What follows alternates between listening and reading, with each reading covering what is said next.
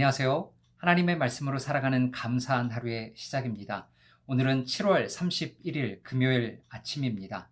곽태서 목사님께서 개인 일정이 있으셔서 제가 오늘 말씀을 전하고 다음 주 월요일 곽태선 목사님께서 말씀을 전하실 예정입니다. 오늘 우리에게 주신 말씀은 이사야 15장 1절부터 9절에 있는 말씀인데요. 제가 봉독하도록 하겠습니다. 모압에 관한 경고라 하룻밤에 모압 알이 망하여 황폐할 것이며 하룻밤에 모압 기르가 망하여 황폐할 것이라. 그들은 바익과 디본 산당에 올라가서 울며 모압은 느보와 메드바를 위하여 통곡하는도다. 그들이 각각 머리카락을 밀고 각각 수염을 깎았으며 거리에서는 굵은 배로 몸을 동였으며 지붕과 넓은 곳에서는 각기 애통하여 심히 울며 헤스본과 엘르알레는 부르짖으며 그들의 소리는 야하스까지 들리니 그러므로 모압의 군사들이 크게 부르짖으며 그들의 혼이 속에서 떠는도다.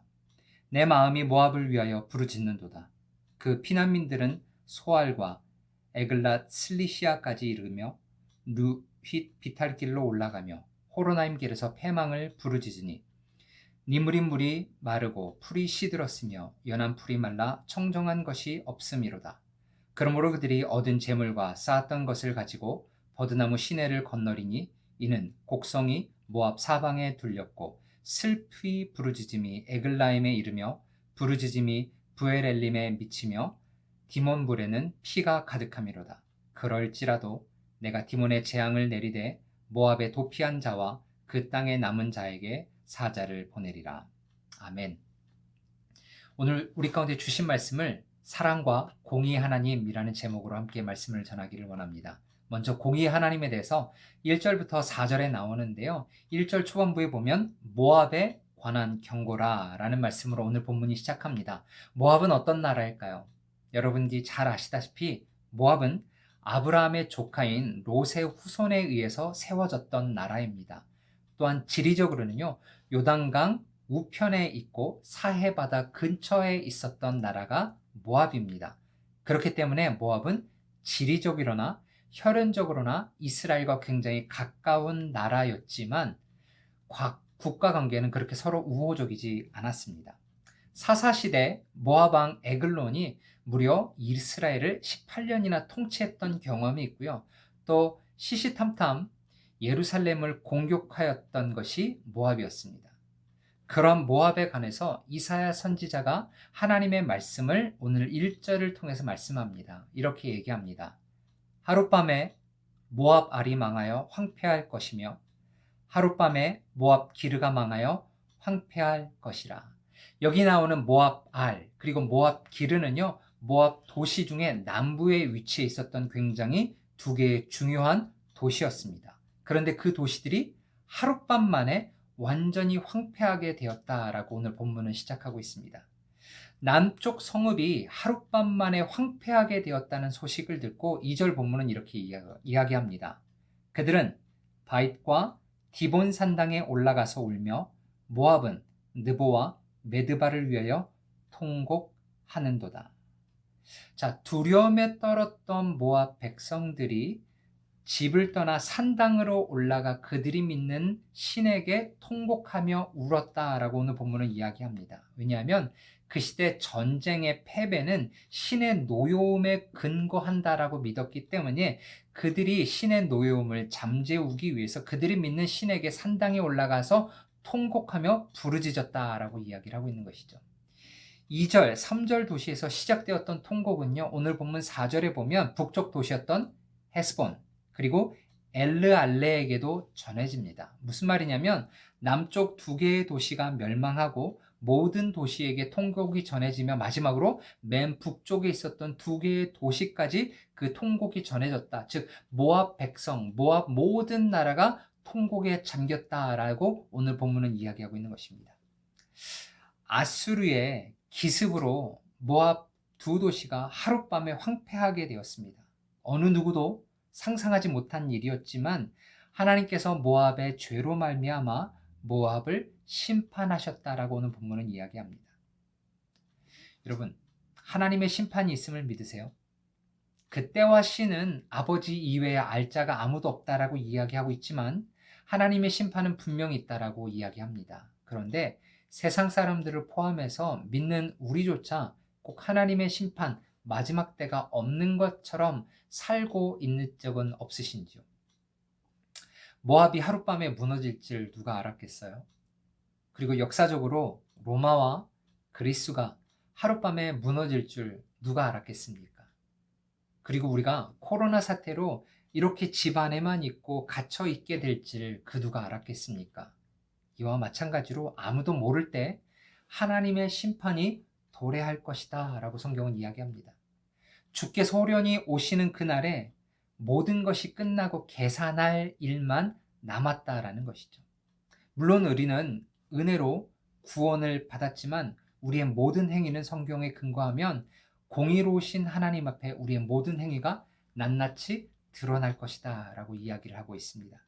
그 거룩하신 하나님 앞에 부끄러운 구원이 아닌 그 은혜에 걸맞는 합당한 삶을 살아가며 그 하나님 앞에 겸손하게 살아가는 그 공의로우신 하나님 앞에 알맞게 살아가는 우리가 되시기를 주님의 이름으로 간절히 소망하며 축원합니다.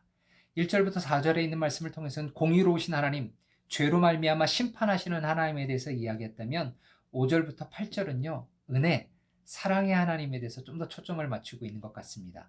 5절은 이렇게 얘기합니다. 내 마음이 모압을 위하여 부르짖는도다. 그 피난민들은 소알과 에글랏, 슬리시아까지 이르고 울며 루잇 비탈 길로 올라가며 호로나임 길에서 패망을 울부짖으니라고 이야기를 합니다. 그리고 6절부터 8절은요. 그 상황에 대해서 설명을 하고 있는데요. 모압을 엄습한 재앙은 공의로운 공의로운 하나님의 심판이 분명합니다. 그럼에도 불구하고 모압 사람들의 절망적인 처지가 이사야 선지자의 마음을 아프게 했다. 그리고 울부짖었다라고 오늘 본문은 이야기하고 있습니다. 이사야 선지자는 하나님의 명령을 따라 심판을 선포하였지만 그 심판이 이루어지는 것들을 보며 모압 백성들을 보고 통쾌해하지 않았다라는 것입니다. 오히려 마음을 아파하고 울부짖었다라고 이야기합니다. 그 왜냐하면 그들은 심판받아 죽어야 될 마땅한 인간이기 이전에 하나님께서 그분의 형상으로 만들어난 귀중한 한 존재였기 때문입니다. 그리고 하나님은 그들을 보시며 안타까워하셨다라고 이야기를 하죠. 그리고 동일하게 믿는 우리들에게도 하나님은 동일하게 믿지 않는 자에게 그런 안타까움을 가지고 주님의 극률과 은혜를 전하기를 원하시고 계신다라고 이야기를 합니다. 그런 측면에서 성경을 통해서 심판, 공의의 하나님뿐만 아니라 사랑의 하나님 또한 이야기하고 있습니다. 그런데 여기서 끝나지 않습니다. 오늘 본문 구절을 통해서는요, 진리의 하나님을 표방하고 있습니다. 이렇게 끝나지 않고 가장 중요한 본문 구절을 제가 읽어드리도록 하겠습니다. 디몬물에는 피가 가득함이로다. 그럴지라도 내가 디몬의 재앙을 더 내리되 모압에 도피한 자와 그 땅에 남은 자에게 사자를 보내리라. 하나님의 진노의 심판으로 말미암아 이 디몬 강가에 암몬 백성의 피가 가득하게 되었다라고 이야기를 합니다. 근데 주목해야 될 말씀이 있어요. 그 후죠. 그럴지라도 점점점 재앙을 더 내리되 그럴지라도 그 모압 백성의 피가 디몬 강가에 가득할지라도 하나님께서 재앙을 더 내리셨다라는 것입니다. 성경은 사랑의 하나님만 강조하고 있지 않습니다. 그들의 죄로 말미암아 당하는 심판과 재앙이 너무 차오목하다고 해서 하나님께서 은혜의 이름으로 그 죄악을 없애버리시지 않는다라고 오늘 본문은 이야기합니다. 오히려 암몬의 죄의 형벌로 말미암아 구절 후반부를 보시면 비속 소수의 모압 사람들이 살아남았는데요. 그 모압을 떠난 자든 그 모압에 거주하고 있는 자에게든지 하나님께서 사자를 보내셔서 그들이 사자 밥이 되게 하시겠다. 지금 무슨 말이냐면 하나님의 심판은 철저하고 완전해서 거기 벗어날 수 있는 죄인은 단 한 명도 없다라고 이야기하는 것입니다. 왜 그럴까요? 왜 사랑의 하나님을 이야기하는데 거기서 재앙을 멈추시지 않고 그럴지라도 재앙을 더 부으셨을까요? 왜냐하면 우리가 믿는 하나님은 사랑의 하나님과 동시에 공의의 하나님, 죄에 대해서 벌하시는 하나님이시기 때문입니다.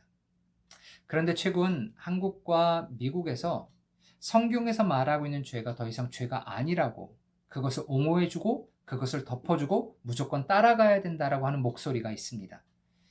우리 그리스도인들은 어떻게 해야 될까요? 사랑의 하나님으로서 사랑해줘야 되고 하지만 공의 하나님으로서 잘못된 것들을 이야기해야 되지만 그 균형을 갖추고 진리의 하나님을 우리가 선포해야 될 필요가 있다라는 것이죠.